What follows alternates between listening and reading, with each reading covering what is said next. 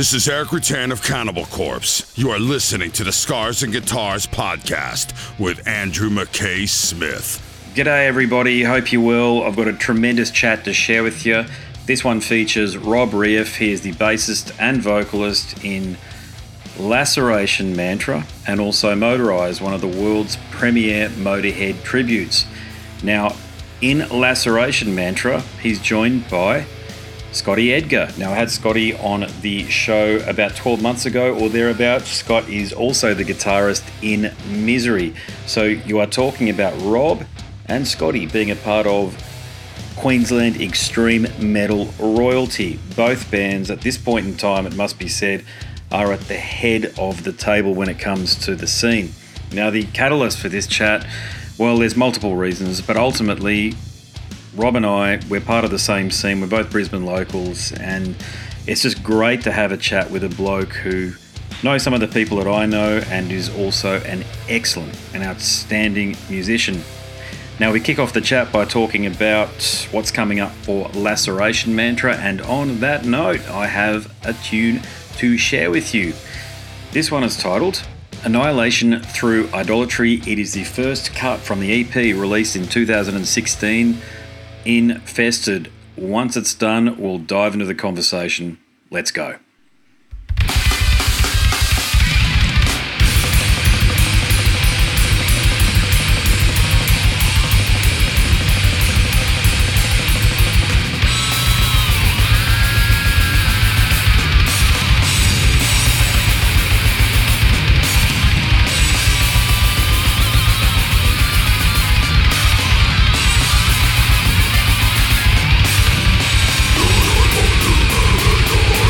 back.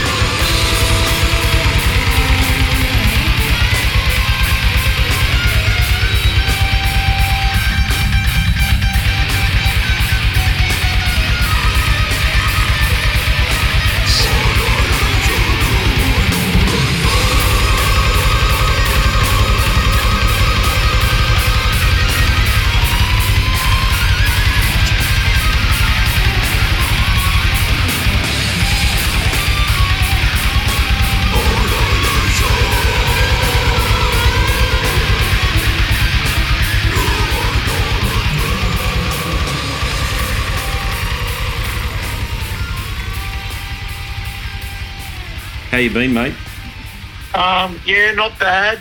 Um, been busy um, working on getting this album done. Um, Scott's been working his ass off, so we're doing it all ourselves. Mm-hmm. And uh, he's just immersed himself in it. So the amount of hours he spent. Yeah. And every now and again I'll just get, oh, can you come over, have a listen to this? Oh, all right. So I'll go over there and we'll nut out some stuff and I'll give him my input. And, um, yeah, I was over there the other day and it's, yeah, it's sounding huge. I bet it so, is, yeah. This is album number three for you guys too, isn't it? Yeah, it is, yeah. Big stepping stone. Yeah, yeah, yeah. Yep. I know, look, you guys are pretty much legends of the local scene. I think between you guys and, and Scott's other band, Misery, I mean, you pretty much got it wrapped up on the extreme metal front. I know there are other bands out there, but just in terms of the uh, the enjoyment factor from an old school metal fan's perspective, I mean, Laceration Mantra, man, those two albums are... They're just enormous, and you know, with you out the front there, man. I mean, you've just got that that like that Dave. You know, what, take this as a compliment, please. But you know that David Vincent style frontman thing. You've got that down pat as well. Oh, they'll definitely take that as a compliment. Yeah, I've yeah. seen them a few times, and yeah, he um, as a frontman, that's something you want to aspire, aspire to, definitely. Yeah, yeah, that's it. So, yeah. so Scotty basically writes writes it all, gets it sorted effectively, and then brings you over to add your. Your special magic to it? Well, actually, no. Like most of this, uh, most of the stuff that we've done on the three albums, I'd say probably seventy percent of it has been me. Okay. There you doing go. The writing. Um, and then he'll, um, that's where we've got a, we're really lucky as a band because the three of us are such good mates that there isn't any, um, there's no problem if you want to, um, question something or say, oh, I don't think I like that, can we try something else, that sort of thing. Mm-hmm. So um, I've been really good with that with him because I respect him as a musician and Anthony both with what they've done, and they're the same with me. So there's that really good rapport as when the songwriting uh, element of things occurs. Um, so... If there's like there's a song off the new album, off the one we're working on now, where the, the general feel and everything of the song and the riff was pretty much completely me and the lyrics, but we just couldn't, I don't know, we couldn't get it where we wanted it. Mm. But I was, I was quite um, confident and had no problem with saying to Scott, look, take it away, just fuck with it. You know, see what you can uh, do with it. And he went, oh, okay. And he did the same thing with one of his on the new thing. He just gave it to me and said, look, I want the riff to say the same, but just rearrange it however you want it and put the vocals in. Mm-hmm. So there's that really good working relationship when it comes to songwriting. And then there's also other things like where it'll come in the room and we'll all be happy with the riffs and stuff, but we'll be like, oh, how can we add to it? What can we, you know, where can we put separation or how can we do something a little bit different? And we'll just jam on it in the room. Mm-hmm. Yeah. So, yeah, it's a really good um, atmosphere when it comes to the three of us songwriting that we can work off each other. Yeah. And then, and it also helps the fact that you're in Motorized together as well. Because... Oh, yeah. Well, it's, that's just a separate thing altogether where, we're at the point where we were like, man, how can we generate some more income? Because everything that we do with Laceration Mantra is all um, all the monetary side of it is only uh, what we earn as a band, right? Yes. So we're not contributing earnings from each other into it. It's all just what we earn. So we were like, how can we earn more money to help our original music Uh, without having to donate money from our own personal accounts? So we yeah. were like, well, we all love Motörhead. Like, we've all loved them since, like, way back. So we said, why don't we try doing something like that? And I said to the other two boys, well, it's only going to happen if I can get his register Mm-hmm. And, you know, because he's yeah. there in a completely different tuning. I've got to be able to nail his register on vocals to be able to do it. And I said to Scott, uh, you've got to be willing to learn those solos as close to note for note as you can, because we noticed where a lot of other uh, covers slash tributes in when they do Motörhead, they'll just go, oh, what key's it in? And the, soul, the guy doing lead will just play something in that key. Yeah. Mm-hmm. But I said to Scotty, nah, you got to try and nail it, man. Like Brian Robertson, that sort of stuff, you got to get it. So he's totally taken it on board, and it makes a massive impact, because it's like, well, how would it be if I just jumped into the into Lemmy's melody lines on vocal and just completely changed them? Yeah, yeah. You do a great job musically, though, too. I'm talking about your bass playing, because I, I saw you guys when you were at the back room with the Thin Lizzy tribute. Middle of oh, last, yeah, yeah. Yeah, middle of last year, whenever it was. But um, being a bassist, you know, I tend to sort of, and, and, and singer too, but mainly a bass player, I tend to yeah. focus on, on that bass performance angle, if you like. And was it Stay Clean or Lost in the Ozone? You did the solo, man, note perfect in that. Uh, it would have been Stay Clean, yeah. Yeah, yeah, yeah. Well, you know, like that was, you know, I'm a bit, Um, people say I'm just crazy what I can play on the bass and sing in Laceration Mantra, but mm. when it came to doing what Lemmy does, I really had to um, kind of go back to the drawing board. Like, because he plays so many drone notes and um, to make the sound bigger. So I really had to, um, like, I'd learn a song, for instance, and I'd think, oh, yeah, that's it. But then I'd go back and go, you know, nah, that's not what he's actually doing. What mm. is he doing? And then I'd look at stuff and go, wow, he's playing that A chord and he's using the open A to drone on that. Yes. So yeah. so wherever, whenever I learn one of their songs now, I, I take that on board straight away. It's like, all right, how can I incorporate a, a D, open D or an open A? Or what? And because Lemmy used to do it all the time. Yeah, he played like a guitarist, didn't he? Yeah, oh, very much so. And yeah. all so many open notes where he could just to make it bigger. Yeah, he filled it so out. So that yeah. was that was really good for me, because it was like, wow, I've really got to um, kind of adopt the way he played. Because, you know, I play a lot of chords and, and just single notes in Laceration Mantra, but he was just different again. Mm. Yeah. Um, which was, yeah, really fascinating to do. You know, and, um, yeah, really took it on board. You know, it's been great. How challenging is it for you to sing and play at the same time? Well, that, that kind of depends on uh, yeah. if it's me doing my own stuff, it's, it's yeah, pretty not, not a problem really. I've developed it over the years, but Scott's a classic, because he'll go, oh, yeah, I got this new song and, uh, yeah, He'll, there's one on the new album where when he showed me the riffs, I was just like, uh, please don't tell me you want me to sing over that. And he's like, oh, yeah. Oh, my God, yeah. So, you know, that's going to be the – I haven't tracked that one yet.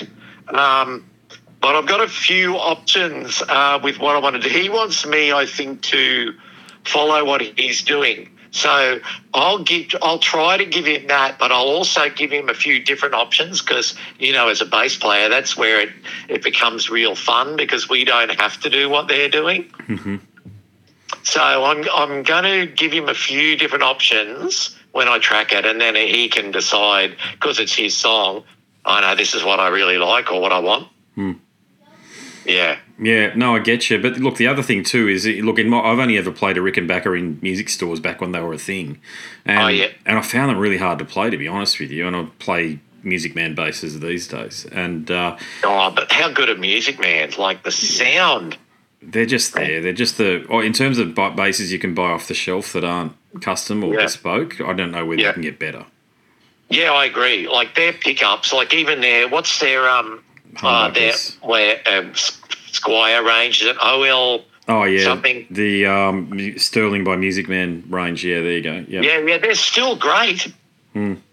Like their sound is awesome, but um, like there's a, I've got a couple now, uh, Ricks, but there's the necks are slightly different on them, and there's mm. one I prefer, the blonde one, which I would have been playing at that show yes. that you saw. I much prefer that neck. I've got a black one as well, but I, it's the neck. It's a seventy-four, the other one, and it's the neck is real skinny, like almost like a. It feels like a toothpick when I play it. I find it harder to play. Yeah. Yeah, they just and, and they're they've got a different resonance about them too, haven't they, Rix? They oh uh, yeah, oh, they, they do. They feel a lot looser. Yeah, yeah, that's a good word for it, actually. Yeah. yeah. So do you find I that asp- is that does that aspect of it occasionally throw up some challenges? Uh, when you're trying it, yeah, because I'm always looking at how I can reproduce as close to Lemmy's sound as I can, um, and. Sometimes that does throw up a challenge, definitely.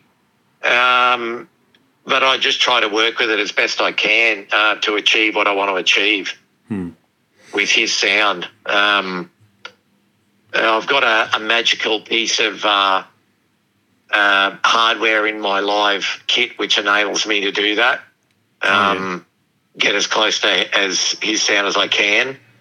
Um, because... Uh, Yeah, trying to achieve that through Marshall amps like he used is very hard because he had a lot of his stuff hot-wired oh, specifically yeah, to achieve that tone. So, yeah. um, but I think people who've seen uh, us live uh, have done nothing but said, given me nothing but praise for the tone I've got. So I'm going to run with that.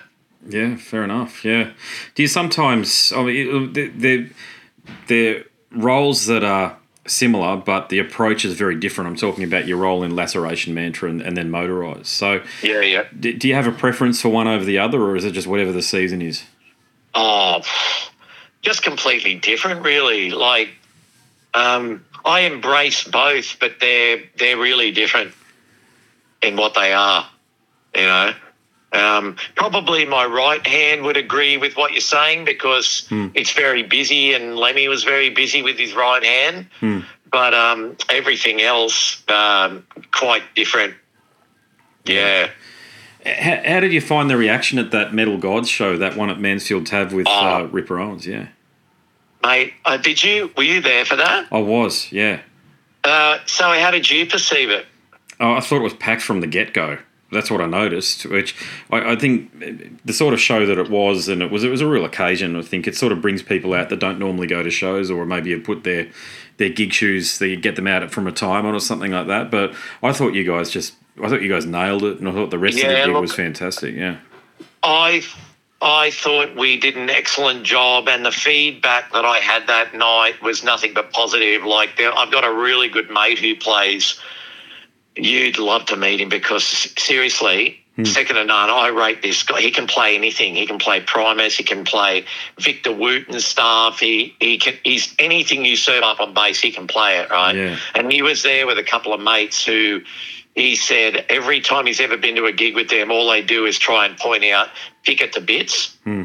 And I know the guys he's talking about. Yeah. And uh, he said to me, they just turned to each other and went, wow, that was pretty good. Oh, yeah. So, yeah. yeah, so I think on that, you know, that was one of those gigs, one of those rare shows, mate, which you know yourself, where each of you looks at each other and goes, that was pretty good. Yeah. You it, know? It was and, a good night. Uh, I, yeah. yeah. Yeah, you, I think I thought you guys knocked it out of the park. It was it was hard for me to separate the perform. I've only seen you twice, so the performance yeah. you did at the back room, because I love small shows. So I know it's not that great from the you know the ticket gate taking perspective, but you know there were there was a handful of us in there that night, mate. But fucking hell, it was a hell of a show to watch, that one at the back room as well. But that's the point, though. Serious musicians like like you and Scotty and sorry, your drummer uh, is oh the Ant Dog. Ant Dog, there you go. The Ant Dog. I was going to say Anthony. There you go. I mean, serious musicians know how to turn it on no matter how many people are in the audience. Yeah, mate, that's it doesn't matter to us. Like, we love doing it, so it doesn't matter if there's five people or five hundred, you know. There was a show we did years ago in Geelong with Laceration Mantra. We'd never been down there with them before, and um, a bloke came out because he was mates with Destructor, and I'm still mates with him. This is fifteen years ago, and he just said to us after we played down there, mate, that was like you were playing an arena show. Like, it was like there was fifteen thousand people there. Like, you brought it. And it's like, well, yeah.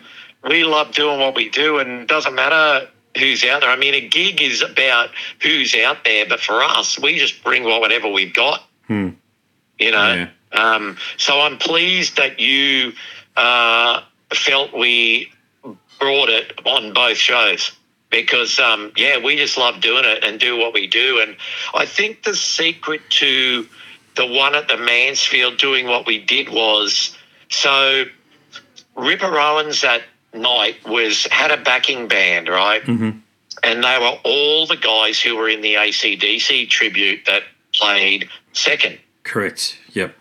Yeah, so when those guys were totally pro. So when they finished their sound check, which took them like forty-five minutes to an hour, hmm. there was tons of time. Like they said to us, ah, oh, the stage is yours, boys. Just take as long as you need. Mm-hmm. Which the guy that was doing front of house that day was unbelievable. We'd worked with him before at, a, at another show at the Mansfield at Loudfest, and it, nothing was too much trouble for him. He was like, how many wedges do you want round here for vocal? And I said, well, how many can I have? I'll have four. Wow. And it was no yeah. problem. He moved everything. Um, so we just had plenty of time. Each of us, you know, that sweet spot you get mm-hmm. when you can hear just what you need.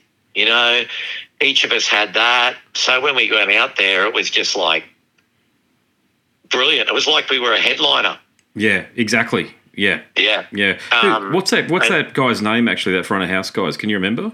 Oh, um, Brett Noack, his name is. Okay. He works for, um, oh, geez. Um, I'll send it to you after. I'll find it. Mm-hmm. Um, and the funny thing was that night too, the guy that was behind the lighting desk, I'd, I've been around this game a long time, like since, you know, when Misery began, right? Mm-hmm. Now, back in those days in the band, I was playing in rock bands back then, and it was very rare to get a lighting guy that when you finished a song, everything went dark. Yeah. Totally pro, right? Now, this guy on that night was like that. And I, as soon as we finished the first song, everything went dark, and I was like, okay, I haven't had a lighting guy that's done this for a long, long time. Turns out after the fact, I find out this guy had done Motörhead live three times when they toured Australia. Yeah, cool. So he knew it backwards. He'd worked on the road with the Divinals and the Angels back in the day. Old dude, but totally knows his craft. And you knew it straight away from our side of things, you know, as a performer. Mm-hmm. Um, just magic, oh, you know, yeah. So good. Well, there's a bit of a juxtaposition there too, because Laceration Mantra is an extreme metal band. Okay, so yeah. Motörhead, playing that stuff, you're going to get a different crowd. You supported yeah. uh, Exhumed last year as well. So, yeah, yeah. So in what way... Like, obviously, they're different gigs, but your approach and the way in which you look at the stagecraft element of it, how, in what way is it really different when you're doing, say, a support to Exhumed with Laceration Mantra compared to Motorized? Okay. Uh, I don't know what people listening to this will think, but from a front man's perspective, I've learned over the years with extreme metal, don't be scared to rip into the crowd. If you have to abuse them and get them up the front...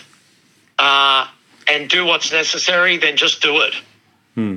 So from that perspective, where it's my original music and uh, and a totally different genre, that's how I approach it with extreme metal. Whereas in when I'm doing Motorhead stuff, it's completely different because I'm in total awe and respect of the artist who performed that. Uh, and I treat their audience who wants to see them uh, a completely different way. Mm. Uh, yeah. I, I'm very um, uh, re- uh, respectful and thankful to uh, them for allowing us to bring Motorhead back to them mm. in a live venue. Yeah, getcha. Not to say that I don't respect people who come to see Laceration Mantra, oh, oh my God, without them, what is it? You know, yeah. like I said, a live show is nothing if the punters aren't there.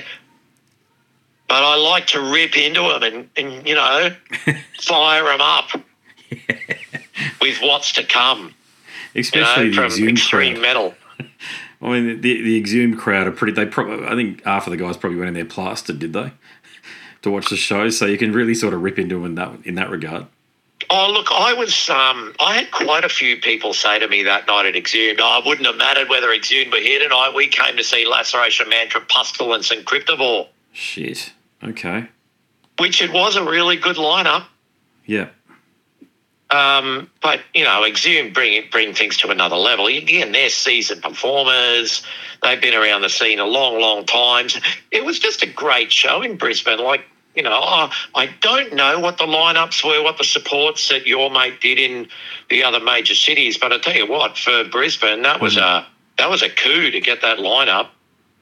You're not wrong, especially when you see a band of your calibre there being the, the first support. It's a hell of a thing. Whether the band, like, it could be anybody, but in this case, Exhumed know that they've got some competition. They certainly do. Yeah, well, we like to bring it. Like, we um, we get on well with your mate. They tend to um, really do some good lineups, you know, and uh, we work with Skeletal too. We were on right before them, and, you know, when...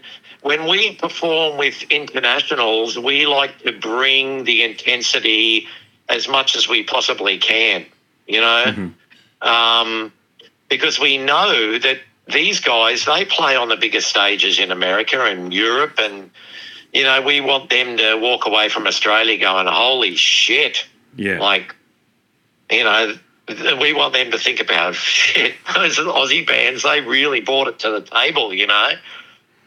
Um, because, oh, there was a show we did oh, before COVID um, with Marduk, and uh, yeah. I think it was Marduk, Gorguts, and us. And when we watched Marduk side of stage, I, Scott, and Ant Dog were there, and I said, you know, we like to bring intensity, but when you saw Marduk perform from side of stage, like, that level, I said to the boys, that's where we need to be. Like, yeah. Again, this is coming from a band that's played all major European festivals. They're out of play. Like, that's the level where they are, you know. And it's great to work with bands like that because you really see it. It lets you know where you have to be. Hmm. You're not uh, wrong. Did you get to talk to Morgan very much at that after that show? No, no, they were um, – Marduk were very, very uh, – uh, they turned up just before they were due to go on. They were in the zone kind of thing. Okay, a bit like – They had their yeah. own space, and they went – they just walked on, did the show, and then they were gone again. Oh, uh, yeah. Well, I'm I'm going on the seventy thousand Tons of Metal cruise, and Marduk are on that, and I, I right. really want to talk to Morgan on that. Um, oh, yeah, more power to you. You know, that'd be fantastic to uh, to um, get his ear. Yeah, yeah, that would be great. He just doesn't do a lot of interviews. A lot of them are, you know, like um, Samoth and stuff. A lot of these guys are post-interview. They don't. It's already all out there, of course. Not not as far as they're concerned, but you get the vibe that they're just there to perform and that's it. To your point. Oh yeah, that was totally how I felt that particular day. Yeah, yeah. Um, and like like if that's how they work and that's how they bring it, yeah, great. Do it, you know. I don't have any. Uh, what's the word I'd be saying, uh, talking about? I, I if that's what they need to do to bring what they did, yeah. then more power to them in my book. Yeah. You know. Yeah, no, agreed. Yeah. Yeah. So, what would you say has been your the highlight of being a musician so far for you? Oh, geez. Um, it's it's for me. It's like. I love um, hearing. So when you're when you're an artist in Australia and you're playing death metal, the money that you can generate from it and the live performance that you can um, get, um, it's a pretty tough world, you know. So. From where I am and my perspective, not – so, for instance, if you were talking to Scott and he was talking about Misery and you're at the level where they're at, hmm. it's completely different with the money that you can generate and where you can be in the live performance arena compared to where Laceration Mantra are. Does that That makes sense. Makes sense. Yeah. I yeah, understand. yeah. So we're climbing up the ladder, but we haven't achieved that status yet. So from my point of view, in that genre, in the live performance arena, it's hard to generate the the um, the money and uh, where you'd like to be in the live performance arena at the moment. So for me right now, if we're talking just about me, I love hearing the songs that I've written back in the recorded medium and just sit there and go, fuck yeah. Hmm. Like to to have that come back to me, um, and it's it's in it's brought to life where it was in my head when I first came up with it. Hmm. Um, working with musicians at the caliber of Scott and Anthony, when I first come up with how I want that song to be and how I envisage it to be in my head, and then it comes back to me like that. Yeah. Or better. Um, for me right now, that's more of a highlight, I think, for me than live. I still love doing shows with Laceration Mantra, like whether it be supporting Exhumed or Marduk or um, doing Brute Fest like we did in Sydney last year. Mm-hmm. Um, fantastic. But I wish I could generate, um, on the business side of things, more of the money I need to move the band forward. But I just, I know I can't do that yet because I haven't done enough of the hard yards yet, if that makes sense, in the death metal genre to get me to that level. You're talking about more tour supports and maybe taking it abroad? Uh, oh, look, definitely taking it abroad would be good, but I don't know if you've done much research on taking death metal abroad, but it's it's a very hard road. Um, I'd I'd like to do Europe before I'd like to do America, because I think they appreciate extreme metal more in Europe than they do in America, but so much of it over there is um, much harder to get a foothold in, and much people to uh, much harder to get the far, right people to work with who are going to give you what I need. So, for instance, when I was out here, when I'm out here, and I we worked with Incantation mm-hmm. when they were, went through Bleed Records, and I tour managed the Queensland leg of that tour. Mm-hmm. I got to an insight into more of the business side of things when I was working with Incantation and NervoChaos, because I was working with them at Crowbar, driving them around, picking them up, et cetera. Mm-hmm. Um, you got to see more of the insight into, all right, so the money generated from that show is uh, certain percentages given to the bands as buyout money, and they're working with that money generated from that show to keep them on the road, and the rest of that percentage, and then the rest of the money is going to the promoter to go to the next show in Sydney or wherever yeah. it may be. Now, when you're when you go to Europe, for instance, I'd like to try and somehow work with people that understand that, well, us as a band, we want buyout money to get alcohol, get food, get fuel in the van, to pay for the backline we're using from show to show, right? Mm-hmm. That's extremely hard to do in Europe, and mm. from what I've from what I've uh, been able to glean so far, I mean, if you can put me in touch with anyone who can work with that, great. I'm trying to get a foothold now, but I'm finding bands tend to have to go over there on their first time and just basically flush ten grand or more down the toilet and pay some.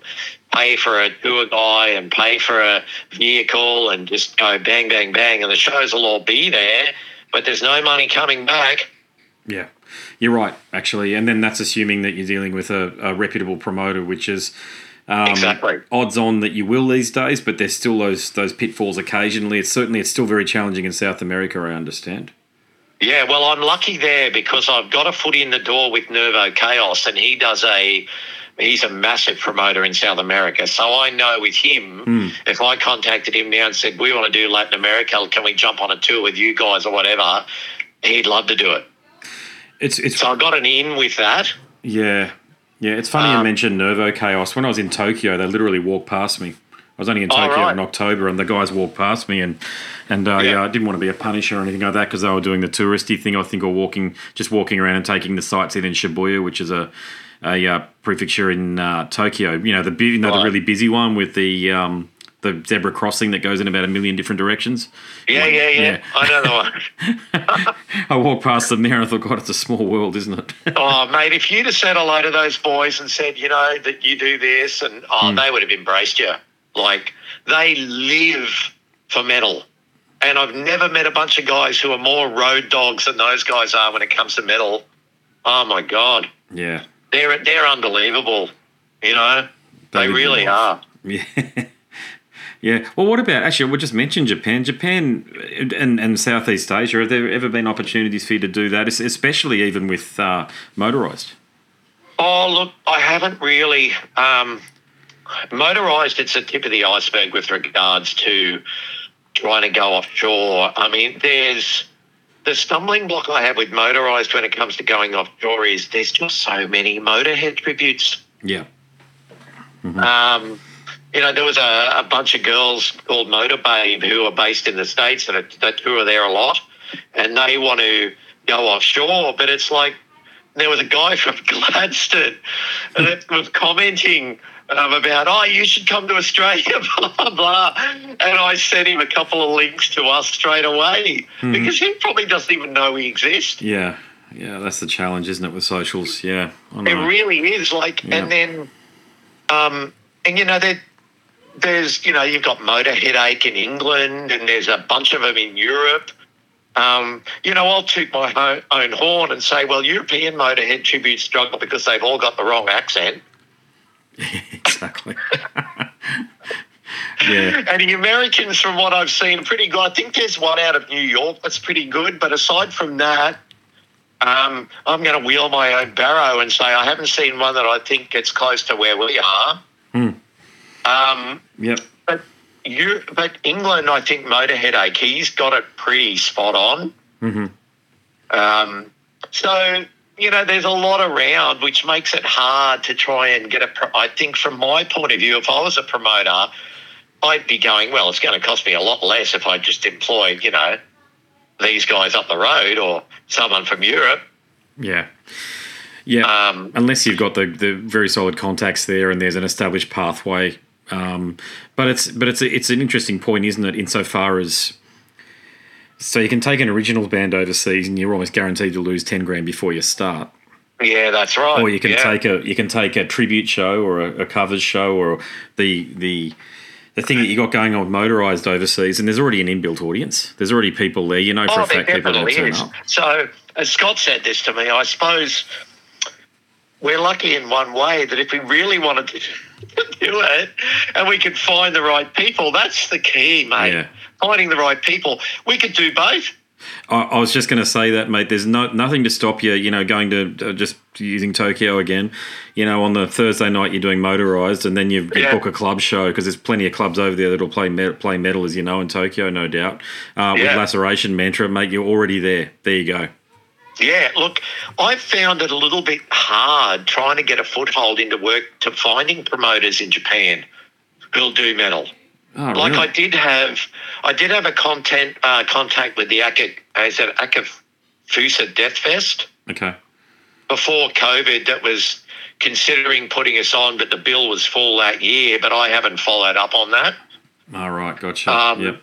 So whether he'd be willing to look at that, I don't know. But again, like you say, it's just finding the right people that are that are going to do the right thing by you and can understand where you're coming from and hopefully help you out from can see where we the way we want to do things and go, yeah, you know, that's doable. Hmm. You yeah. know, I don't want to ask the world first time over there. I'd love to just cover costs and maybe make a bit of money to, you know, have a few drinks and whatever, yeah, keep us yourself. On the road, yeah. but yeah. that's ideally what we'd like to do. So if you've got anyone that you know of that we can talk about afterwards that might be able to help us out, great. Yeah, I, I don't, but I tell you why I've got such a good feeling about Japan after spending um, over, well, I was there for ten days with the family, and whilst the kids and the wife and the mother-in-law and my my family were off doing um you know retail opportunities, as they tend to do with kids, you know, and um, oh, yeah.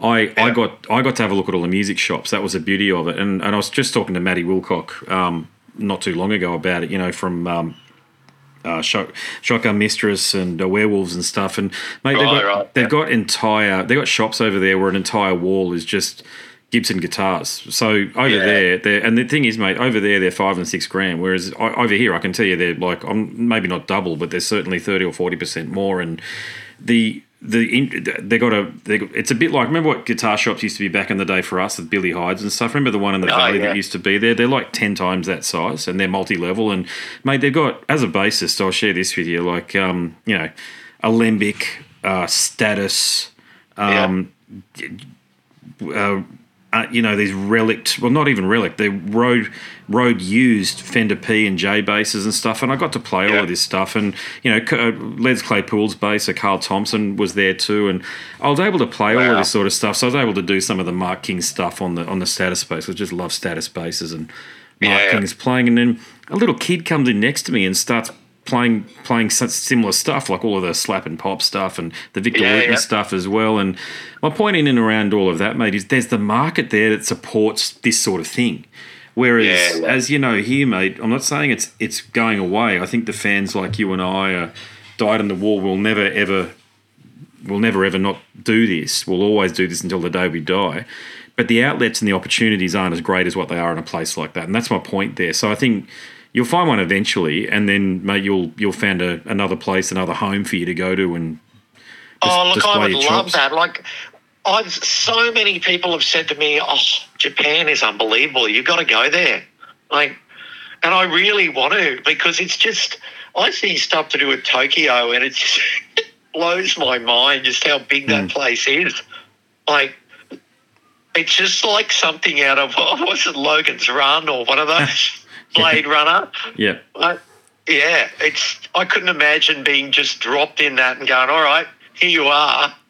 It's such like, a good place, honestly, Rob. You guys would love it over there. It's honestly, the people are just so fucking good, and they're just nice, and it's so different to some of the shit we're dealing with here these days. You yeah, know, the, yeah. the essays on the trains and all of the bullshit that we've got to put up with, mate. They would they would be mortified if their society turned into that where we're going. Yeah, yeah. There's a, I've got a fair few uh, people I know in the punk scene, and they've been over there fairly regularly, and they're the same. The Japanese, it's funny, I've worked this out about them. When they are into something, it becomes their whole life. Hmm.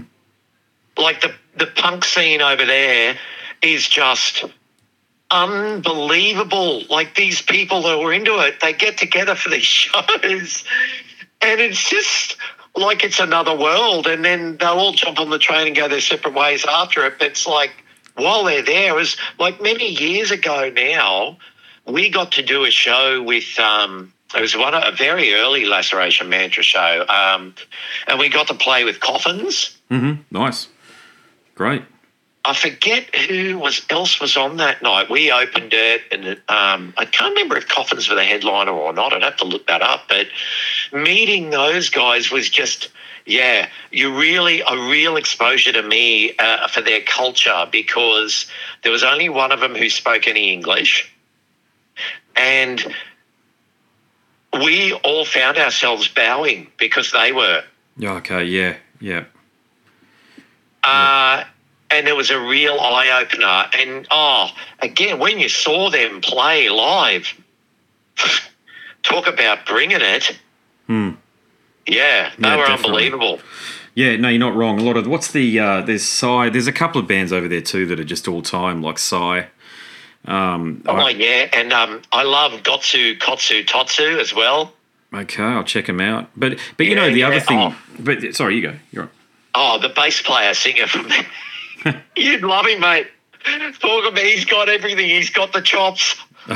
Cool, man. Oh yeah, you got to check them out, mate. They're they're amazing. It's kind yeah. of it's kind of the next big scene, really, Japan, because uh, my, I've been showing my daughter this band called Hanabi, which are a bit like baby metal, but they're musicians. They're not just sort of dancing and shit with a yeah. metal band behind them. These these girls can, can fucking play, I assure you. I saw them yeah. at, I hate Brightside, right, but I thought, bugger it, I'll go into Brightside. So it's just so cramped and you're like a sardine in there. And oh, yeah, I know. barely yeah. see, mate, you know, up the back. And, and it was just, it's just such a shit venue for what it is, mate, to be honest. But anyway, I digress. Uh, I saw this band Hanabi be in there because I wanted to just check out the vibe, and man, they got it going on, and these girls must be like twenty-one or twenty-two or something, man. But that's yeah. it can it veers from that Harajuku little girl thing, I don't know how else to describe it, to full on extreme metal. Yeah, right. And they bring it, and they bring it, and they do it. So they're accomplished, and they're into it, and it's. I mean, there's they're they're too young to be playing for decades, that's for sure. But mate, they've certainly studied their craft, and they're dedicated to it. Yeah, that's the thing with them, the the Japanese. They, they once they immerse themselves in something, mm. it's yeah, they are just unbelievable. Yeah. So there was another one we played with. Um, geez, I'm going back now. This is so we've been going like fifteen years now. Yeah. So I'm going back to like ten, ten years ago. It's another one we played with. Oh, geez, the name escapes me at the moment. Um, but they. The look of them, they looked like they were all, all Cenobites from Hellraiser. Like they had the all floor-length things they were wearing, and just, again, uh, amazing death metal and so immersed into it. Um, just can't remember the name of them at the moment. But they were they were so good to work with too.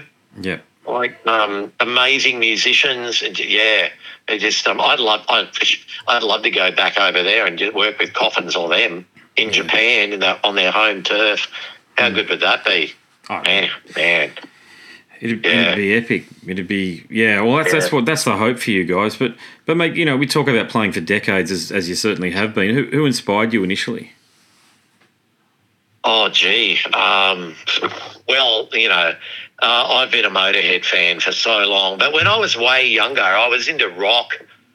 Um, back in the early nineties, I was playing in rock bands, and um, being we were managed by um, the guy that used to man, he used to uh, be in the Hitman, and he used to manage Screaming Tribesmen. Nice.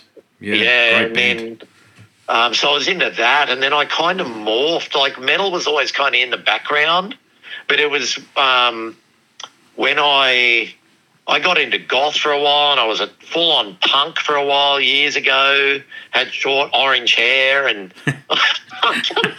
music. I'm probably like you, mate. Like music for me, my parents could never understand me. Yes, I'm. Yeah. Because music just became uh, the dominant force.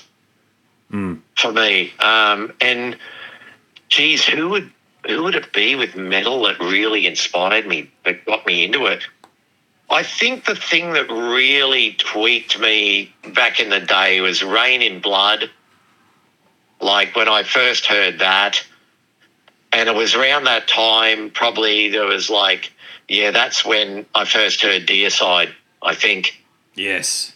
Yeah. Um, well, Legion. And, yeah, oh yeah, a Legion for me. Look, if we're going to talk about albums for me that sum up death metal and what it is to me as a genre, Legion is it for me. I do love the first album, but there's something about that second one that it just there's just an ominous feeling to the second one that the first one kind of doesn't have.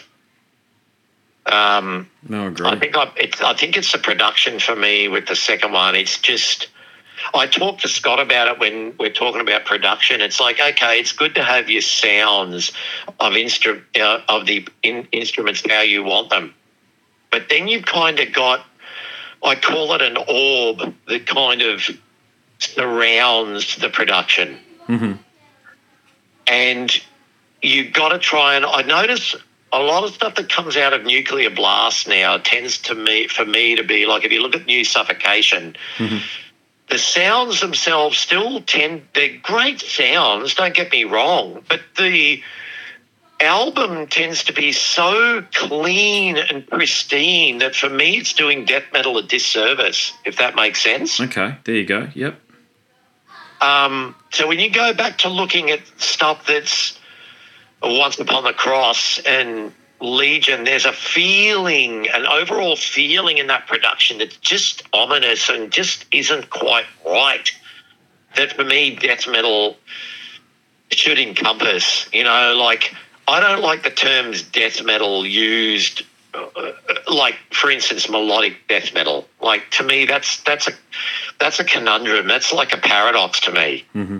Like, how it can't be melodic. Death metal was created, and they, and Possessed has said this, that we wanted to create the most brutal genre of music, the most unsettling genre of music that has ever been created.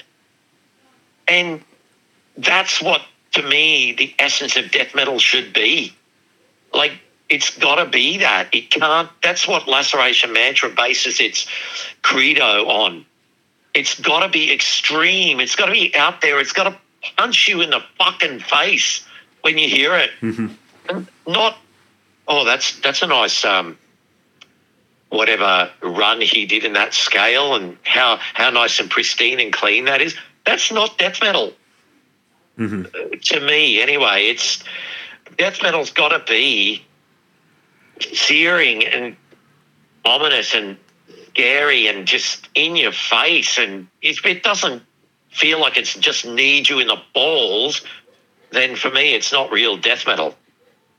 So you, you like that that Morrisound sound?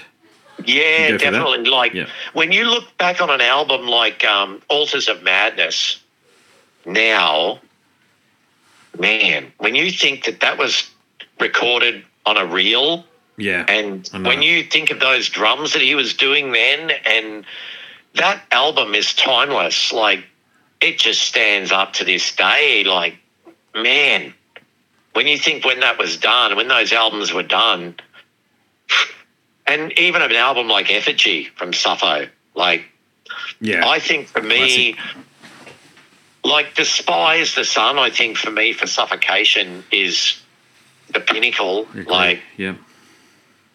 You know, like, man, and I just find I've really noticed, and, you know, I'm probably showing my age here and and that we've been around a long time, but I'm really starting, and I, not until very recently, maybe over the last eighteen months, I've really started to notice a divide uh, between what's coming out now with younger bands and what's come before.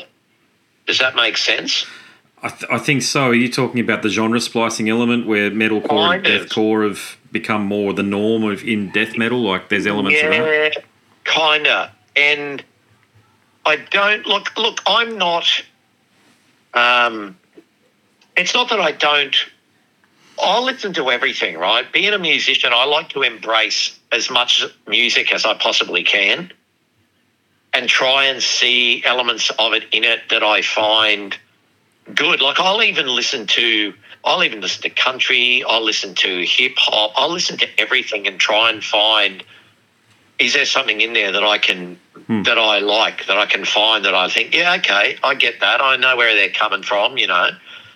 But I'm noticing now that for an aficionado that's come from where we've come from with death metal and and the brutality that has come before, I'm finding that now they're just not, it's just, I just don't think that that can be, that can, that what has come before can ever be um, surpassed when mm. it comes to brutality and death metal as a genre.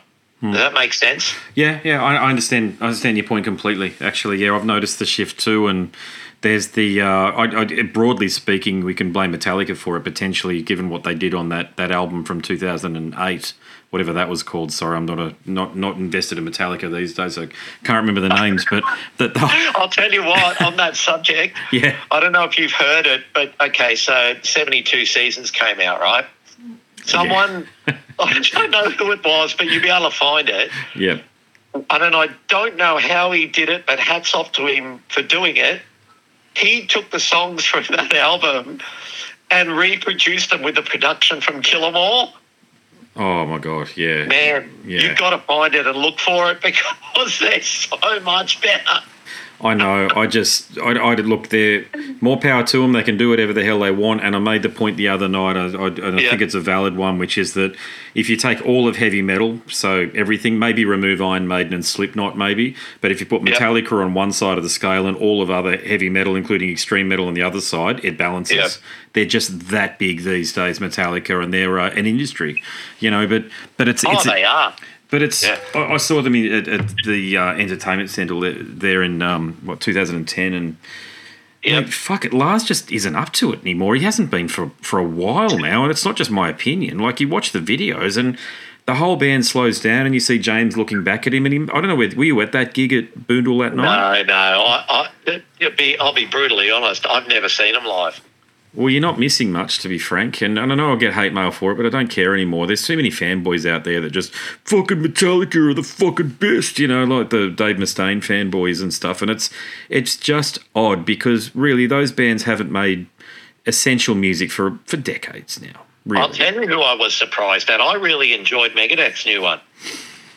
Oh, I haven't vibed on like, their stuff in a long time, brother, to be honest okay, with you. Okay, well, so, yeah. look, this is coming from me. Like, I was – look, if we're going to divide the two camps and say Megadeth or Metallica back in the day, I always tended to go to the Metallica camp. Mm-hmm.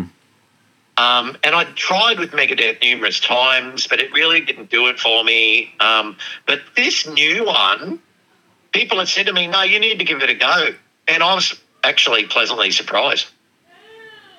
Yeah, I, I I was the opposite. I just absolutely adored okay. Megadeth through, through uh, you know, I got into them, you know, because I'm forty-five, so uh, yeah. not Rust, the one after Rust in Peace, Symphony, um, God, a mental blank, sorry, Countdown to Extinction. That was the that was yeah, the yeah. album. And then, you know, Euthanasia and stuff. And then you go back and you get the other stuff. And So Far, So Good, So What was the one that really stuck with me. And I I, I had about four or five albums of theirs that I just loved back in the back yeah. in the nineties. And for Metallica, there was only two. There was, yeah, I, like everybody mainly, I heard about them through the Black Album, ninety-one. But then I was in a boarding house, right? So other blokes had um, Master of Puppets and Ride the Lightning. Oh, yeah. I went and found them and I was like, fuck, this is heaps better, you know, but it's... Oh, yeah. It's really... Kill 'em All and Master for me are the two that yeah. uh, I go to. Well, yeah. that, that sound that's the, that sound on, on Kill 'em All can't be beat from the perspective that you can hear everything, the bass oh, playing. Yeah. And yeah. Lars was trying to keep up... The, tr- the truth about it was Lars was trying to keep up with Cliff. So yeah. um, Cliff's a very, very tight... very melodic bassist, but he's he's also oh he's oh yeah he's unbelievable yeah. yeah he's he can be loose too though. I've heard the the stems and some of it. You go wow okay, so he's vibing. He's got his own thing going on. He he wasn't afraid to sort of. I'm not going to call him mistakes, but you know he wasn't afraid to go outside of the template either. Yeah, I think that was the thing with him though. He he was open to all to everything. Yeah, like yeah. look how much they suffered harmonically without him in the mix. Like yeah, well, they just don't. On, on a personal level, they ne- they never, they still haven't gotten over having having lost him. I don't think really. Oh, because, I agree, hundred percent. Because yeah. Rob Rob is one of the finest musicians. Rob is the best musician in that band, in my view. Rob Trujillo. Oh, he's he's an amazing player. Yeah, oh, just yeah, a, yeah. And, and apparently, and what I hear from people who've done business with him, met him, and stuff like just random things like people bumping into him. Who was I talking to? Um, The the bassist singer from Enslaved, I can't remember yeah. his name now. Good guy, top fella, but he was doing some crewing at one of the festivals that they weren't playing at, and he was doing some moving some pallets with a forklift backstage somewhere or something. And Rob yeah. just came up to them and asked them where the where the walking trails were in the mountains that were behind because they were somewhere in Norway or Sweden or what have you. And yeah, um, yeah. yeah, it was just a regular bloke just asking for some for some directions and a bit of help, you know. And to be honest, man, I don't think I could imagine Lars doing that. Yeah, he's a, I don't know how to describe Lars. Uh, like when you look back in the day, you have to say that he was setting the bar. Like some of the stuff that he did uh, on Master of Puppets, that was all new and next level. But then when you compare a guy like uh, like him to Steve Asheim from Deicide. Yeah, yeah. And they're both the same age, and you work and you look at where how they've progressed as musicians during that time. Yeah. Well, you know, enough said. Well, Steve Steve's a, Steve also writes that band's music too. Um, yeah, I know. Steve's a writer, um, yeah. But, like, Steve just embraced any new techniques and, like, I have to learn that. Yeah. And, you know, you could put Steve behind the kid in Slipknot and he'd be able to do it. Yeah, yeah. And, yeah, and but, same with Gene, Gene Hoglan too. Gene, Gene's, yeah. I don't know whether Gene's a writer, but Gene is a, I love his drumming. Oh, it's just, and he's a really nice bloke too. Like, when we played with uh, Dark Angel, yeah, he was a he was a great dude, really nice guy. Yeah, yeah, yeah. It's it's rare to meet a wanker in extreme metal these days. There's there's been a, few, a couple, not many, to be honest, but yeah, it's uh, it's it's rare to meet them, especially these seasoned guys, these guys that are over forty-five, past fifty. Yeah, yeah. Mate, they're just yeah. so great. They're, from my perspective, is just having these conversations. It's like talking to you, man. It's like. Yeah, just yeah. just a normal conversation with some of these guys, and then it's even a bit strange, not stranger, but it's interesting afterwards. You end up exchanging, you know, emails and text messages, or you know, direct yeah, messages yeah. and well, stuff John, afterwards. Yeah, John McGinty from Incantation was like that. He was yeah. a great guy, really, really good. I got to talk to him a lot, and um, yeah, really, really nice fella. They all were. Hmm. Um, but uh, yeah, he was just a really down to earth guy, and yeah. Yeah, actually, I um, met I met John down at the Melbourne show because, you know, this recent run they didn't play Brisbane, so oh, yeah. I flew yeah, down yeah. to Melbourne with my wife and we made a weekend of it. But I just nice. He was standing next to the merch booth and I had a good chat to him down there, and he was yeah. – I, I said, oh, look, I've, I've come down from up here, and he, he, I, I could tell he was he was like, man, that's fucking cool, man. Thank you for coming down. I really appreciate it, this sort yeah, of thing. He yeah. wasn't, wasn't yeah. disingenuous at all, you know? Oh, yeah, he's very much like that, yeah. He um he's all about the fans and the people that, you know, like the band, and you've got to be like that because what's the point of having your head up your ass? Like, people, if people don't buy your music and buy tickets to your shows, well, where are you? Yeah, in my look, in my experience, Rob, that has come from the local scene. That aspect of yeah, it. Yeah, yeah. Um, haven't had a lot of it, but occasionally, even with the show, I, there was a period there. Um, yeah. Where I wouldn't, it's like I was really being selective about, because I would get a ton of emails and messages, not a ton, but you know, plenty from from local people wanting to come on the show, and then um, yeah, yeah, I'd, I'd I'd have the conversation or whatever, and it wasn't really, it wasn't like this, man. It wasn't an interface, you know. It was they they okay. weren't. They, I'll, I'll say now, I mean, they're in their twenties too, so and early thirties, so they hadn't lived enough life yet and understood that, you know, we're all human and. We're all doing yeah, our yeah. thing, and we're just having a chat here. It's not. I'm not really a means of your promotional exercise or what have you. Like, you're not gonna. You're gonna reach a couple hundred people through me, but apart from that, you know, it'll. That's it. You know, it's it's not going to boost your profile a hell of a lot. And I think they get the idea after that, and they don't even share that yeah, yeah. to conversation or whatever afterwards. And I think that's that's fine by me. But but it's just I just noticed that, you know, I'm more likely to, you know, Eric Eric Rutan, for example, has done the introduction on my show. Oh, yeah, right. You know, yep. I mean, and I've had, you know, a few conversations with him too. And, and you just find these guys that have proven themselves again and again and again. They're just the nicest fellas. Oh, they are. I remember um, it wasn't long after Dimebag uh, got killed, and Eric mm. knew him pretty well, and I um, bought a shirt to commemorate him around that time, and I just happened to have it on, and I gone to see Hate Eternal's first show. Yeah. When they played at Her Majesty's, and I wasn't going to talk to him because I was a bit in awe back then, because that's a long time ago, you know, mm. and he was rolling up his leads after the show, and I was thinking, wow, this guy's like played Wacken with Morbid Angel. I was like, do I want to say hello? No. You know, anyway, I got up the courage and I went and said hello to him, and the oh, he was so good, and he was so down to earth, and he was... And he saw the shirt and he was like, oh, man, like, you know, wow. He was kind of a bit taken aback, yeah. you know, just by the shirt. And it was like, you know, when you think about that and what happened there, and it's just, yeah. And you can go back to that time when I think a lot of um, the younger ones just, I mean, I know I love their metal and all that, and there's just been so much that guys like you and I have been through over the time. Hmm. In the various heavy genres where so much has happened. Yeah, ex- um, exactly. Yeah. I know, just, just quickly about Eric too, I had that moment with him too where I was talking, we, we had a talk for a couple of hours, and I think at one point I said, but he was talking about, he was being very humble. I said, but, but Eric, you're in fucking Morbid Angel, for God's sakes. Yeah. Like, like you're the man. Like, you're the guy. Yeah. You know, it's, uh, yeah, you have these moments with these guys, but of course they don't walk around thinking, you know, I'm in Morbid Angel, so, you know. No, I'm not gonna, no. No, I'm, well, if they're decent blokes, they don't. Like you say, they're just doing their thing and they just happen to pick up the guitar when they were like ten or whatever it was, and everything's just yeah. gone on from there, you know. Like I've said to a few people when, and it's funny, like, because I never think of myself at all in that type of a role, you know, that that I could be like that to some people. Yes, yeah. And people have, I know there's been a couple, and um, they um, have gone to buy tickets off me, and I've said, oh, yeah, meet me at such and such, you know, whatever. And um, I've had a conversation with them like I'm having with you, you know. Mm.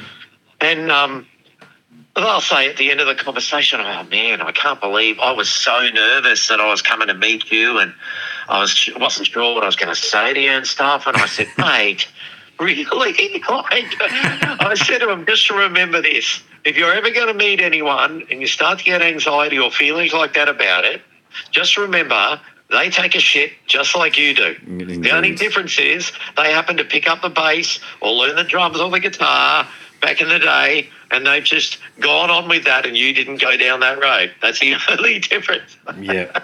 Oh, I tell, I'll tell you this. I'll tell people listening this for nothing. The only people, like, in terms of a uh, cohort of people that I've ever thought I'd never want to deal with you fuckheads ever again are real oh, estate right. agents, because I'm a journalist, right? So I had to interview oh, some. Right. I went to, oh, there was a week there where I had to interview some some real estate agents, and yeah. the, the really interesting thing is, and this is goes to exactly the point that we were talking about a moment ago. Oh, yeah. So I'd speak to these, you know, these people that had made, you know, they thought they were important anyway, and they're young, and fuck, they gave me some attitude. You know, because yeah. I'd, I'd ask a question, go, well, you know, I'm not going to answer that because I haven't thought about the question, and I'm like, what the hell is this, you know? And they were, they, yeah, just being rude, mate. And then one of my last conversations was with, with a guy called Michael Palin, and right. he's Australia's most, in terms of net sales, he's he's sold, he sells something like a billion dollars worth of property each quarter, something ridiculous, right. like like astronomical sums of money because of the echelon he's dealing with. He's selling property in Barangaroo down there in Sydney at Circular Quay there, and yeah, and right. um, you know, the, you know, he's selling at that level to the agent and billionaires and stuff. And mate, he was the nicest fucking guy out of a lot of them. This guy. Well, that maybe that's why he's selling a billion dollars worth of quarter. Mate, he had he he was genuinely interested in the conversations yeah. that I was having with these, these, the, all these extreme metal luminaries.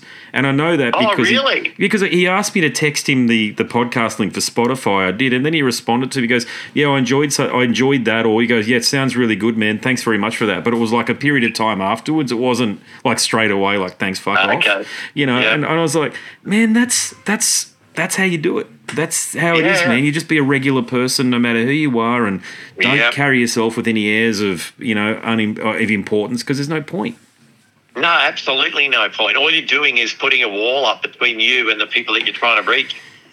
Yeah, yeah. I mean, that was a really interesting interaction, that one there. I think it was after a pretty long day dealing with some of those little wankers, and then speaking to him, and I thought he was just going to – I mean, you don't have – I didn't have any preconceptions, but it wouldn't have surprised me if he was like, who are you, Vermin? Why do you want to speak to me for? But uh, completely yeah, yeah, the yeah. opposite, you know? Yeah. Oh, that's great. And it just – it you know, just goes to show you that um, people are people, and, you know, some are, a lot of them are really good, but there's always going to be some that just aren't. You know. Yeah, I know, mate. Yeah, I know. Yeah. So I've been really looking forward, and you said, do you want to have a chat? I'm like, oh, sweet. This will be fun. Mate, it's, it's look, it's, you know, I've long admired the the work that you've been in, um, and, uh, you know, what you guys, I think, are creating together. Uh, in Laceration Mantra as well. I mean, look, to give you an idea, man. Like I'm, I'm talking. I, I, I, I was talking to Tony, you know, Tony Champ, of course, and. Um, oh yeah, yeah. Yeah, I'll. I'll I was talking to him at getting some tattoos from him, because I actually want to get tattooed again, because mine, mine are from the late bloody nineties, right? So I don't want to do cover-ups or anything like that. But I thought it's probably about time. I'm, I haven't drunk in a long time, and I always said to myself, if I stop drinking, then I'm going to start doing some of this sort of stuff. So that yeah, was sort right. of the reward to myself sort of thing. And yep. and um, so I'm going to be I'll, I'll be hitting up Tony sometime in the near future, and I'll be asking him that. But a lot of that is because of the work that I've seen. My introduction to him came through you guys and through Misery. Oh, yeah, yeah. you know. So, yeah. you know, that's the thing, mate. It's it's uh, it's a bit of an ecosystem, isn't it? And and you're, you're a part oh, of that in the oh, scene. Oh, very much so. Yeah, yeah. You know, it's um, yeah. when you're about the most, uh, correct me if I'm wrong, I'm not pissing in your pocket, but between you guys and Misery, you're about the most prominent extreme metal bands in, in Brisbane outside of Portal, surely. Uh, oh, well, longevity-wise, you'd probably have to say so, yeah. I mean, I suppose after, but that's what I find with death metal. You've got to, there's, I mean, there is a lot of exposure for it nowadays, but it's still a lot of networking, a lot of gigging, a lot of overtime work that's around, you know, mm. um, which was what I was saying before. I think you've got to be in the genre twenty years plus before you really get noticed. So true, yeah. Um, and so, yeah, I think more than anything it would be through that, uh, just word of mouth, getting around, you guys need to check these blokes out, whatever, which has got Misery to where they've got to over time. Plus, you know, they've got such extensive uh, discography over that period too, mm. which we don't have that level of uh, releases yet. So every release you do is also another step up the chain, you know. So probably... if you're going to talk, talk longevity and word of mouth, yeah, and Portal would, yeah, they're definitely up there because they made such an impact, you know. Took me a long time to get Portal. I didn't get them uh, in the beginning at all. Um, and until someone said to me, no, no, no, don't treat them as a death metal band. When you listen to them live or put an album on, treat them like they're a soundscape to a horror movie. I'd agree with that, you know. And, yeah, and, and that's, that really is what made me go, ah. Yeah. When I, when I looked at it from that perspective, it was like, okay, now I get it, you know, like, yeah. Are you mates with the fellas? I'm really good mates with Shane. Mm-hmm. Uh, don't the other guys? Uh, the drummer I have, I don't think I've had any interaction with him at all. But the other guys, uh, here and there, yeah. The bass player, yeah. It, it, there was a we've had a few conversations over the years, and uh, the two guitar players, yeah. Uh, one of them's in Vomitor as well now, isn't he? Oh, I didn't know that. There you go. Okay, yep, that's cool. I think. There's there's two of them. I think one of them plays in Vomitor, and he's also in a new thing called Magus Terror with uh, the singer from Pustilance. So I think that's one of the guitarists from Portal is in that, and the other guy from Portal, I think he was in The Dead for a while on bass. Yeah, I don't know what's happened. I think they've kind of vanished into the ether now. I don't think they're going anymore. Oh, right, but, okay. Um, Yeah, but, yeah, I talk to Shane all the time. We're good mates. Oh, that's yeah. good stuff, mate. Yeah, or look, it'd be, I mean, obviously, you know, you start thinking of, there there are a lot of really good underground bands in Brisbane at the moment. You got a guy like Ian Redman that can do sound for a lot of this stuff as well. So, I mean, yeah, there's, yeah. there's oh. just, yeah, you know, Ian, obviously, you know, there's. Oh, look, bit of a, bit of a quick story about Ian. So, first show we did with Motorized. Um, oh, a second show, actually. We did a uh, under the radar one at the back room one night, went on last just to get my get myself in that vibe live. But anyway, we did this show. It was a um, it was through Jabber Entertainment. It was called Mansfields of Rock. It was all tribute acts. Mm-hmm. We're in a pre-production meeting, and they were talking about, all right, we've got Kevin Hennings is going to do front of house. Uh, Anyone else uh, got their own guy coming in, and um, there was like six reps from the bands there, and I've stuck my hand up, and they're like, the honchos from Jabber are like, oh, yeah, so who's doing front of house for you? And I said, oh, Ian Redman. And they're like, you're fucking joking. I said, no.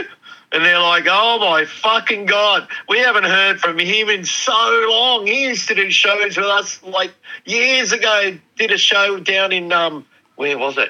Um, fucking, what's the Snowfields? Threadbow. Okay, like, yeah. So Ian's got a rep with them. They all know him. And they're like, fuck yeah, it'll be so good to see Ian again, you know? Yeah. And, um, yeah, he turned up on the day and touched base with everybody. It was really good, you know? Yeah, that's yeah, how no. I'm, I'm part of that same scene because I play covers, right? So I know Nathan really well. Um, from oh, Jabber. Right, eh? Yeah, yeah, I'm good, awesome. Good mates with Nathan, yeah. So, it's um yeah that's I, I was in band called Cross Trigger as well, and that's basically right. you know, we're all part of that scene. You know, with, you know the guys okay. in Dale and Burst and those guys, and that's the, the yep. relationship with Ian came about through those guys. He recorded the E P that we did and did sound for us as well, and yeah, yeah I right. I, I make a point of it. I usually at just about every extreme metal show I go to, I see him there or thereabouts, and I. I um I always make a point of bumping into him, and, and I've told this story a couple of times too. But he's a he's such a fucking good guy, Ian, and I'll give you an he example. Is, man. But yeah. I was I was I was um booked to catch up with Kurt from Metal Church, not the recent time they came out, but just before. You know, we get along, so I thought yeah, we'd, yeah. we'd catch up after the show upstairs at the old Crowbar there, and um the fucking security guard. I mean, I wasn't drinking, but he was not letting me anywhere near it. He was being a real fucking prick, actually. Yeah, yeah. Um, you know how they are sometimes. Like, I, like it just everybody's a cunt and you're one too, sort of thing. And Ian came over and argued the point with him. And, oh, okay, and I'm like, fucking yeah. hell, man, that's that's a brother right there. You know, that's for someone to do that. You know, and I ended up getting yeah. upstairs and being able to catch up with Kurt and poor old Mike Howe before he passed away as well. And, well, uh, it's good that Ian did that because Ian knows you. And Ian knows who you are and why you would want to do it, and, you, and you're not a dickhead. So, yeah, that's really good that he did that. Really good. I know, that's what I mean. It shows the camaraderie, though, doesn't it? I know, oh, definitely. Yeah, yeah, yeah. I'll never forget that he yeah. did that. It's a, it's. You could say it's a little thing, it's a neither thing or whatever, but, I mean, this, this security guy, I, I'd seen him, I'm pretty sure it was the same guy, dragged somebody out almost by their bloody hair out of the Watain gig. So yeah, I thought, right. I thought, you know, some of them, you know what some of them are like. They're either really cool yeah, or they've got chips like, and... Yeah. If I'm ever on stage at anything like anything extreme and I see any of these guys stepping out of line, I'm calling them on it.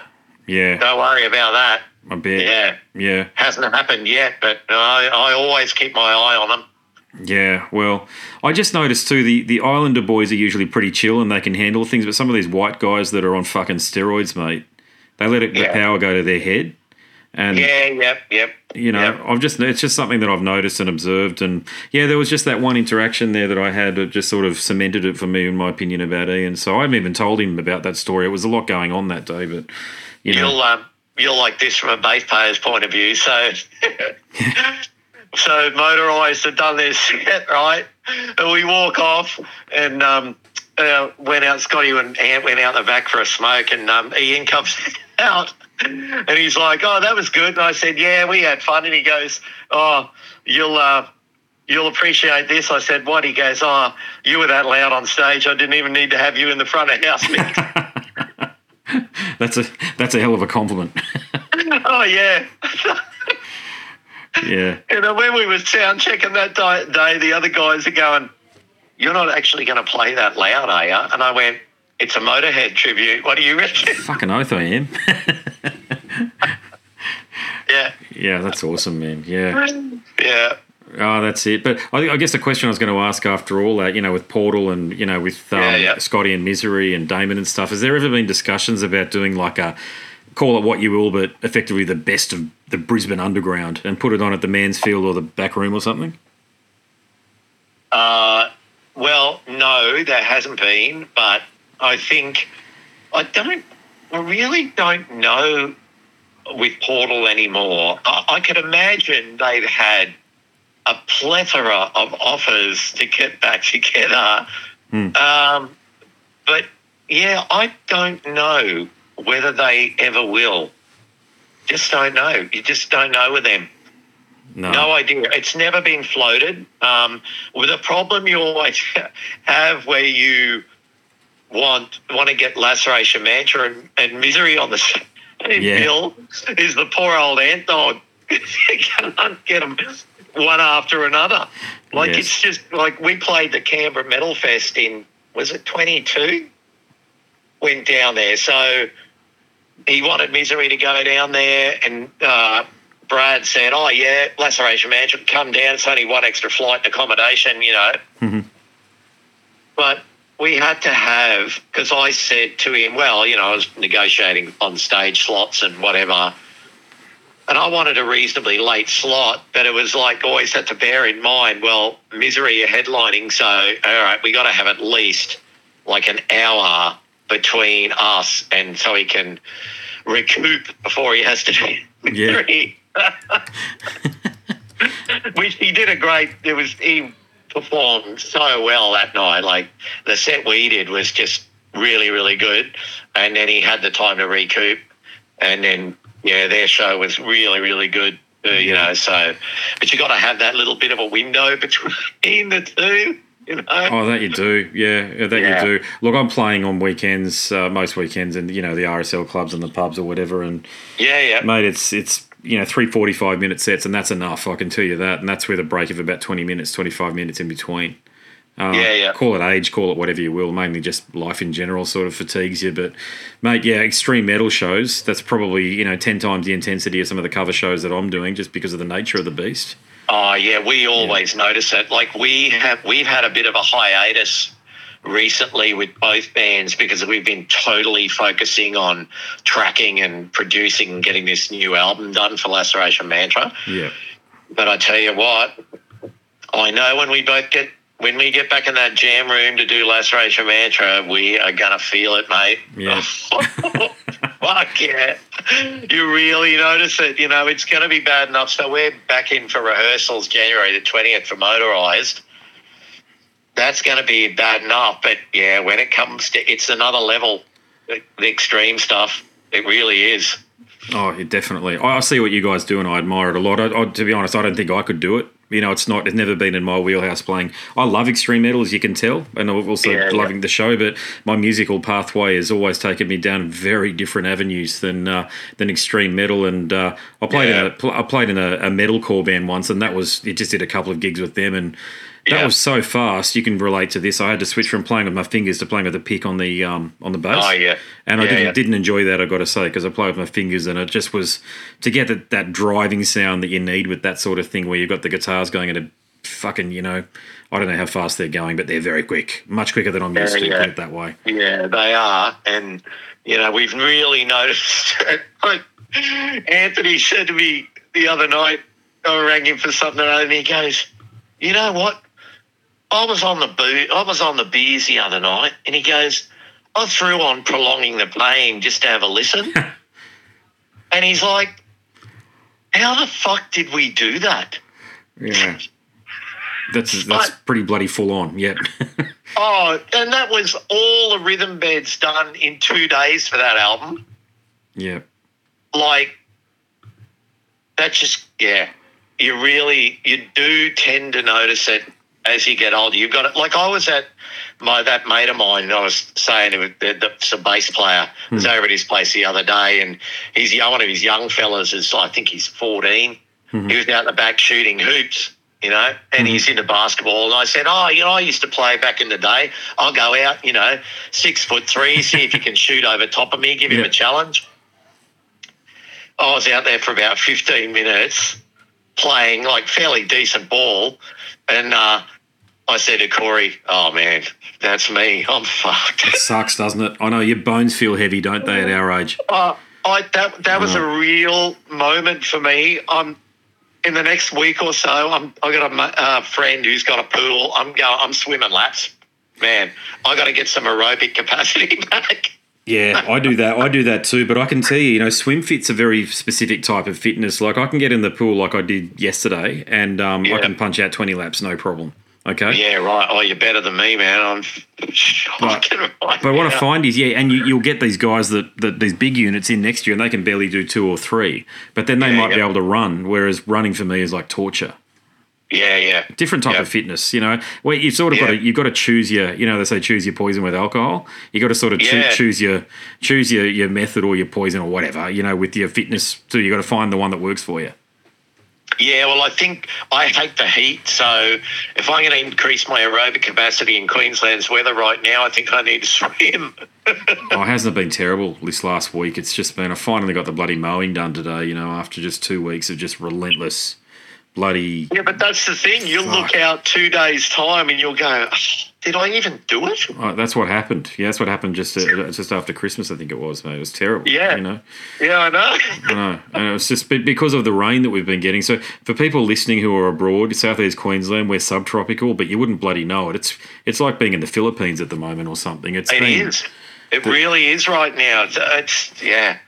Yeah. It's, it's just relentless. And, like, when's we haven't had this much rain in a summer it's been a long time. Anyway, I can't remember the last time we had this much rain. Not as consistently, no. And, and yeah. see, I'm Northern Gold Coast and we flood. So it goes down. So the, the drainage systems can't handle it initially. And then half an hour later, it goes like it disappears. It goes through the thing, but you still flood. So you can you can get not, I wouldn't say stuck, but we've got a, I've got a Land Cruiser, right? So it can generally get through yeah. things that are, you know, thirty, forty centimetres deep. It's no problem because as long as I can see, the rule is as long as I can see the the um, the gutters, you know, yeah. or, or signposts that indicate where the sides of the roads are, I feel like I'm pretty good.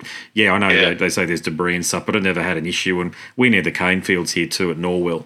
And, um, yeah, it's it just as soon as it – I had a gig up north at North Shore at Noosa on New Year's Eve. Right. And I, I drove back and I, I know that part of the world pretty well now, the Canefield area there, and I drove through that coming back and I was like, oh, fuck, we're in a – we're going to yeah. get absolutely hammered. And, yeah, some poor bastard had to get rescued that same – probably the same time I was driving through there. It was right. just, mate, the water across the road, I could feel the Land Cruiser, big car, you know, almost three tonne or whatever it is. I yeah. could feel it rocking because of the water that was going on, under, on the road.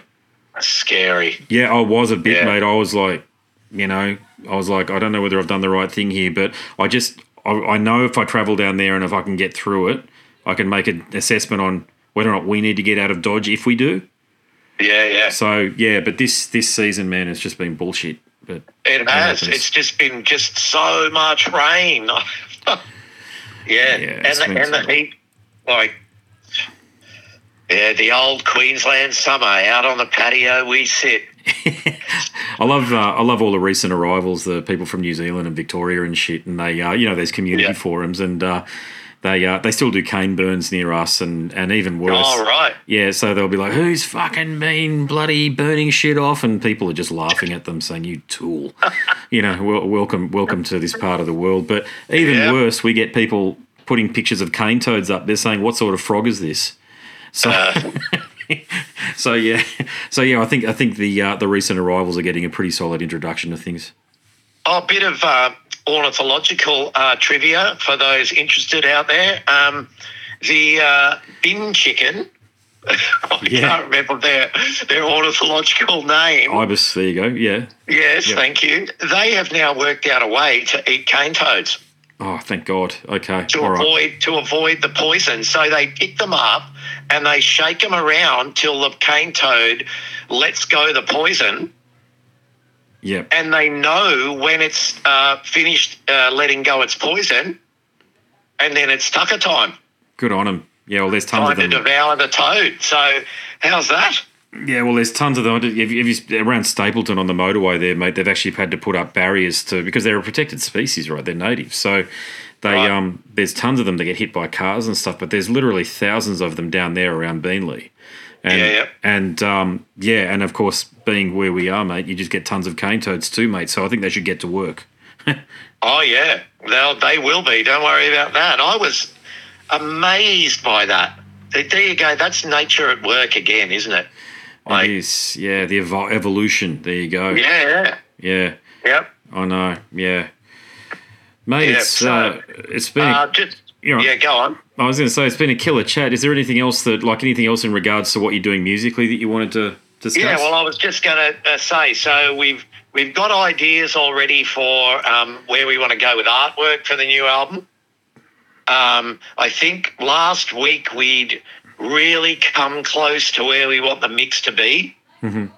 which has been a challenge, as you know, back and forth, back and forth.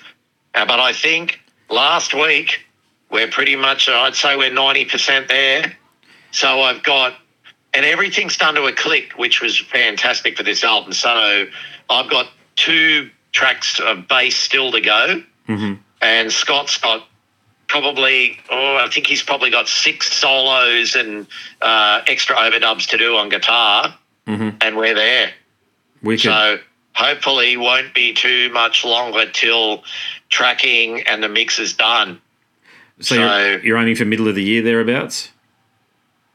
I would say yes, yes. I think middle of the year is a good estimate. By the time we finish the mix, get the mastering done, artwork done, shop it around, um, and decide where we want to go. I want to try and – I've got a bucket list item. I I still haven't had anything go to vinyl that I've been involved with yet. Oh, yeah, you got to. Yeah. Aside from a yeah. single years ago when I was in the rock band, but this one I really want whoever's going to do it to go to vinyl. Um, yeah. So, yeah, we're going to be shopping it around a bit um, to achieve that goal. So hopefully – Um, we can get that to happen and go from that. Ideally, I'd really like to try and work with a label who's got some foot in the door. Deals with agents overseas would be lovely. So then the, it can be more so the label saying to the agents, yep, yeah, we want to push this, so bang, bang, bang, we want to get them on this, this and this. Yeah. In yeah, a perfect cool. world, that's where we want to be. And look, just with the, the artwork too, are you working with Tony again? Uh, I don't think we will be on this one. All right. I don't. I I'm not sure, um, but I'm. I don't think we're going to be. I'm not sure. I haven't really. We haven't really spoken about it, so I can't really say one way or the other. Sure. Um, but we also haven't spoken to him yet about it either. So we really, it's that side of it's up in the air. Um, with what we're going to do, but we do have ideas where we want to go with a lot of it. It'll be magnificent either way. I know it will be, mate, based on the track record and the personnel. You guys, you know, you guys are as seasoned a professionals in this business as anybody could be from anywhere in the world, mate, so you'll get the tone just right. I hope so, yeah. Um, yeah, so, yeah, and as for Motorized, uh, we do want to be playing more this year than last year, so all I can say to anyone who's interested in, in checking that out is keep an eye on the uh, Motorized Facebook page. That's it. Uh, that's where the uh, upcoming shows will be uh, put up first. Yep, and you'll obviously have some. You will. Is the intent to have some shows too when the album, the Laceration Mantra album, is released? Oh as well? yeah, that'll be. Um, We'll try and organise an East Coast run uh, for that. Um, there's a couple of things coming up. I know, yeah, well, we'll be talking to people and trying to organise an East Coast run of shows for that. Yeah, we could, yeah, yeah. Yeah, um, when the time comes. Mm-hmm. Um, um, yeah, looking forward to it. Yeah, yeah, likewise, man. I can't wait to see you guys live, you know, Laceration Mantra. Um You know, whether it's Vinny's or uh, one of the uh, one of the Brisbane venues or what have you, mate, go for it. Yeah, and uh, look, we I th- we haven't played Vinny's with Motorized either, so we might get down there and do that. Oh, um, maybe yeah, awesome. February sometime. We'll see what happens, but yeah, keep an eye out for that if you're on the Gold Coast. And again, thanks very much to you and Scars and Guitars for uh, having me on for a chat. I've thoroughly enjoyed it. It's a pleasure, mate. Look, anytime, anytime you want to have a chat about things or what have you, just, you know, releases or just talk shop or whatever, I'm always up for it, man. I'd live for this too. So it's uh, great to finally talk to you too, Rob. I've got to say, you're one of those blokes in the scene that I've had, uh, you know, when you, you have an awareness of somebody. I've had an awareness of you now for years, like I had with Scotty, and I only... I only caught up with Scott last year after all of those years. So, um, mate, it's a pleasure to finally talk to you. Yeah, likewise, mate. Well, there you have it. What a tremendous chat. Rob Rieff, ladies and gentlemen, from Laceration Mantra and Motorized. Great stuff. All right. If you enjoyed that chat, there are more like it over at scars and guitars dot com. And if you like listening, I know you like reading because you're a smart person and you're in luck on that front, because I've written a book about many of the conversations that have taken place in the podcast titled Scars and Guitars, Conversations from the World of Heavy Metal and Beyond, Volume one, because Volume two is in it's in the works. It's being worked on right now, as a matter of fact. God knows when it'll come out, but letting you know, there's another one coming, if you like the first one. And many people have. I appreciate that too. Comments, messages, it's all good. All right, so some more information to share with you about the book in the moment. Before we get to that, I will bid you a fond farewell. My name is Andrew Mackay-Smith, and I'm the host of the Scars and Guitars podcast. Until next time, it is a very goodbye for now. This is Eric Rutan of Cannibal Corpse. You are listening to the Scars and Guitars podcast with Andrew Mackay-Smith. I've been the host of the Scars and Guitars podcast since two thousand seventeen. The first musician I interviewed for the show was David Vincent from Morbid Angel, and things have just snowballed from there. In all, I've posted almost six hundred fifty podcast episodes featuring conversations with many of the leading lights of rock, heavy metal, and beyond. It just got to a point where I thought, I need to write a book about all this, so that's exactly what I did. In Scars and Guitars Volume one, you'll read a heap of deep reveals and commentary, such as Des Fafara talking about Cold Chamber and why the band will never return. You know, if you're a, a band just starting out, you need to hear me. Do not start a band with partners. Ever. Yeah, wise words there. Sage advice, mate, for anybody. Don't ever, because I, I can't go do Cold Chamber right now unless I get others involved. Phil Anselmo talks about the episode in his career, which gives him the greatest sense of accomplishment. I think the staying power of the, the fans and the staying power of the I, of the songs, you know, whether it's Pantera, Down, or Superjoint, the fans remember the songs. Alex Skolnick from Testament confirms that, yes, playing the guitar in Ozzy's band is anything but an ordinary gig. Will Silent Oz from Dimmu Borgir write a book? Pa from Sabaton gives advice to people who want to start a band. Look at the team around you, look at the bandmates. If uh, if the guys want to be on the stage, then it's all cool. If the guys want to be backstage, then it's not going to be cool. Current and former members of Cradle of Filth discuss the band's seminal nineties material. Read about the reaction to George Lynch and Mark from Suicide Silence's comments when they throw shade at then-President Donald Trump. We have this idiotic monster, you know, this egotistical, self-aggrandizing, complete piece of shit in there. I, I, I just I just can't understand how we've gotten to this place. And yeah, we kicked a hornet's nest with Sepultura. Percussive overlord Gene Hoglan talks about recording with Chuck Schuldiner. Chuck was always, um, you know, he was he was very, you know, very open-minded, and and he was into having his his musicians that were playing with him just reach out for, for the best stuff that they had. Phil Campbell from Motörhead discusses what it takes to get sober. John Five answers his critics who dismiss his tenure with Marilyn Manson. You know, my name is John Five, and Manson gave me that name, and um, I had some of the best years of my life in that band and, and learned a lot. And we get the lowdown on Treyarch Zagtoth from those who would know, including his mother. All across Scars and Guitars Volume one, there are moments of tension, relief, tragedy, exhilaration, and throughout it all, you'll obtain insight that I believe no one else has managed to obtain from many of your favourite artists. So treat yourself.